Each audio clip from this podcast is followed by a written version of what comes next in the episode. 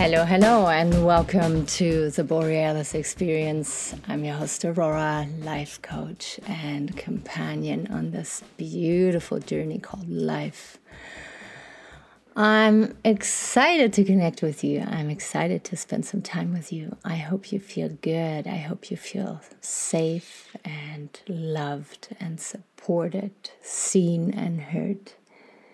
And if you're not feeling good right now, if you're feeling a little bit off, insecure, uncertain, stuck, lost, I hope my podcast here can bring you some value, some clarity, and inspire you to love yourself more than ever.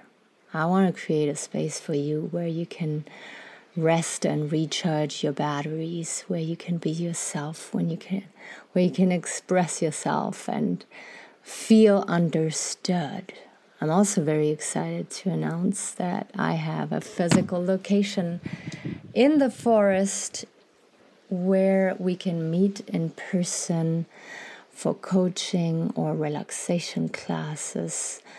Or we can also meet over Zoom if you're living a little bit farther apart. And I'd love to hear your story. I'd love to hear what's going on in your life, what's bugging you, what's going well and find out how I can support you to become your strongest, most resilient version. I'm sitting outdoors today.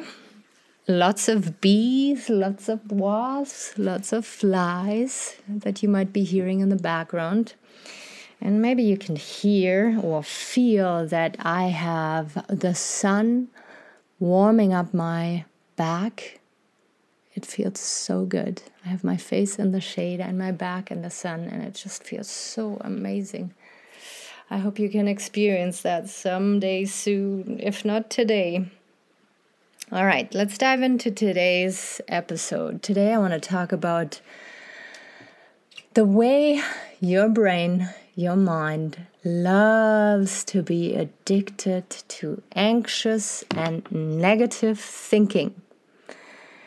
And the reason why the mind is addicted to negative thinking and anxious thinking is that at some point in your life it has learned, and when I say it, I mean the mind or your ego, that this world is not safe, that we can be hurt, we can feel disappointed, we can be rejected we can be utterly scarred and wounded, and this world is not a safe place. And it can be circumstances or it can be specific people that have hurt you in the past.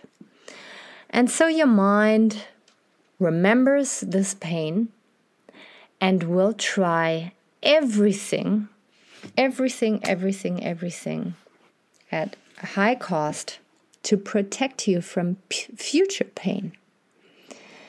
So it will come up with anxious thoughts and negative thoughts, you know, thoughts of doubt and suspicion, um, thoughts that, yeah, you can't trust this world, you cannot trust people, because it wants to protect you.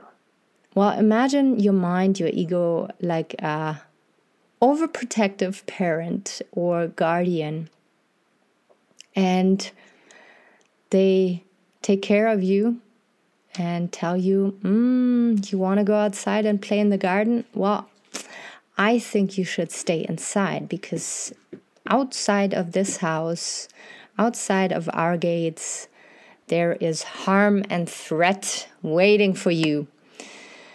And you keep, you know, wondering about the life beyond the gates of your house, beyond or on the other side of the the door, the entrance door, and you keep asking, Hey, today I want to do this. Today I want to experience that. And your guardian keeps saying, No, we shouldn't be doing this. Let's stay inside. Let's stay on the couch and maybe read a book or watch TV because this is a safe place to be. This is a safe place where you will not get hurt.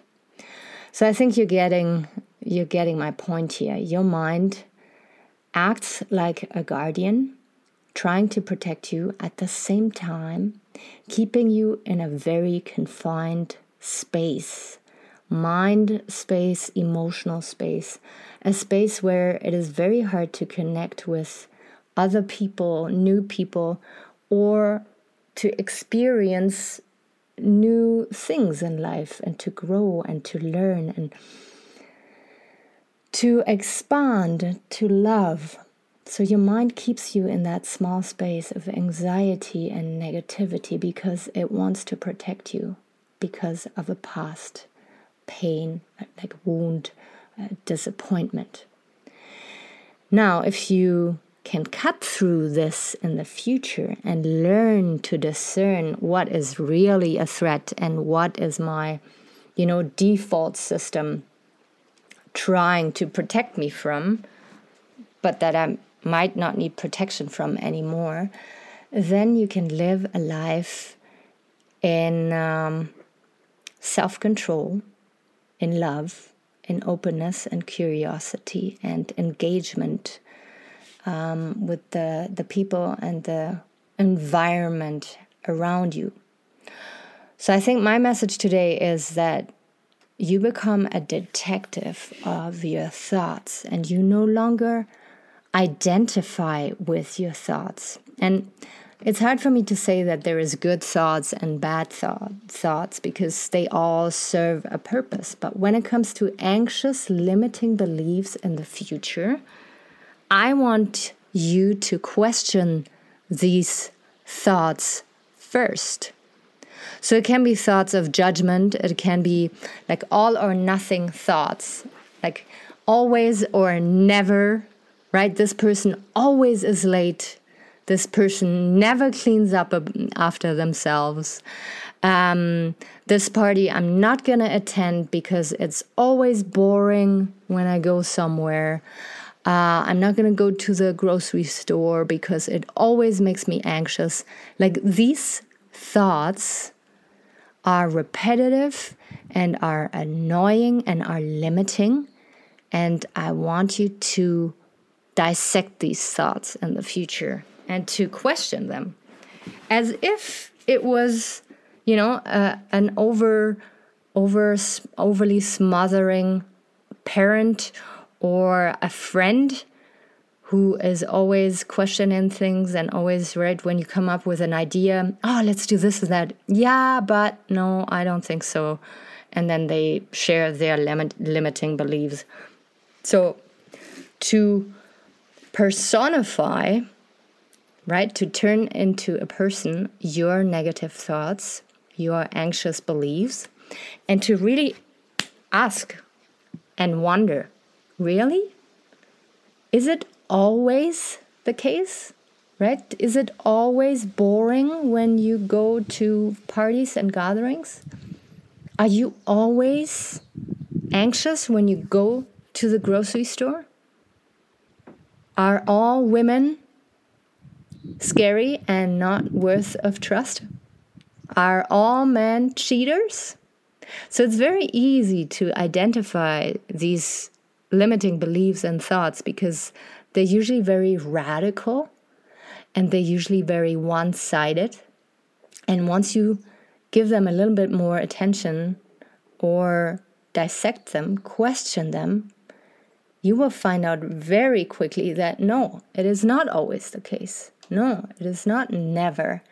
And no, there is other angles to approach this scenario. Or when it comes to a person, we can ask questions before making assumptions and conclusions about a person with limiting beliefs and anxiety. We can ask questions, right? If you're about to date a new person and you were very hurt in the past, your mind will come up with fabulous ideas on how to get rid of that person and why they are not trustworthy. Because you're putting yourself out there again. You're doing something brave, and your mind will try to keep you in a situation where you can't potentially get hurt again.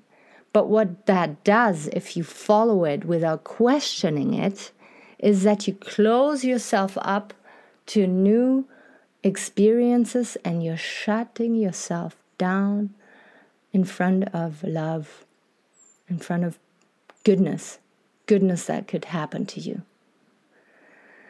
So to discern and to question and to ask and to maybe even write down all the stuff that comes up. And then when you look at the stuff that you're writing down to see, oh, this is my heart speaking. This is me speaking from a place of trust, love, courage, curiosity, and engagement.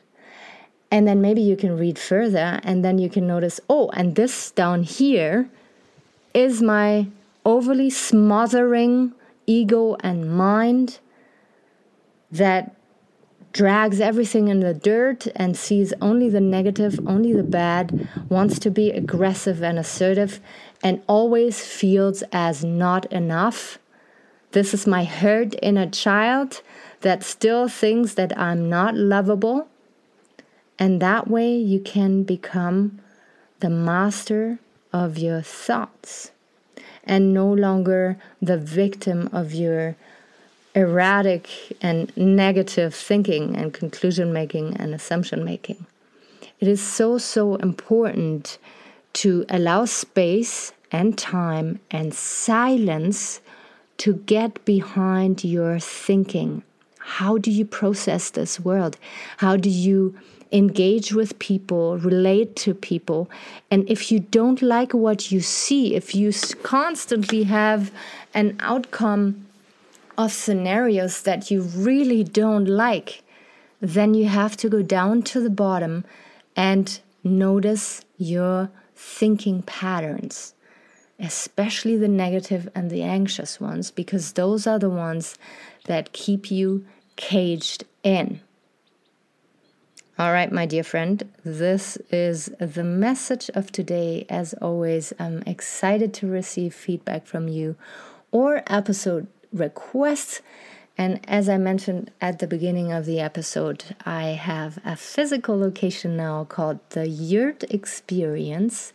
Check it out in the show notes, where I invite people who went through divorce and heartbreak and, you know, rough phases in their life to come on out and to work on themselves, to liberate themselves from past pain in order to step into the present and the future with a confident and courageous heart.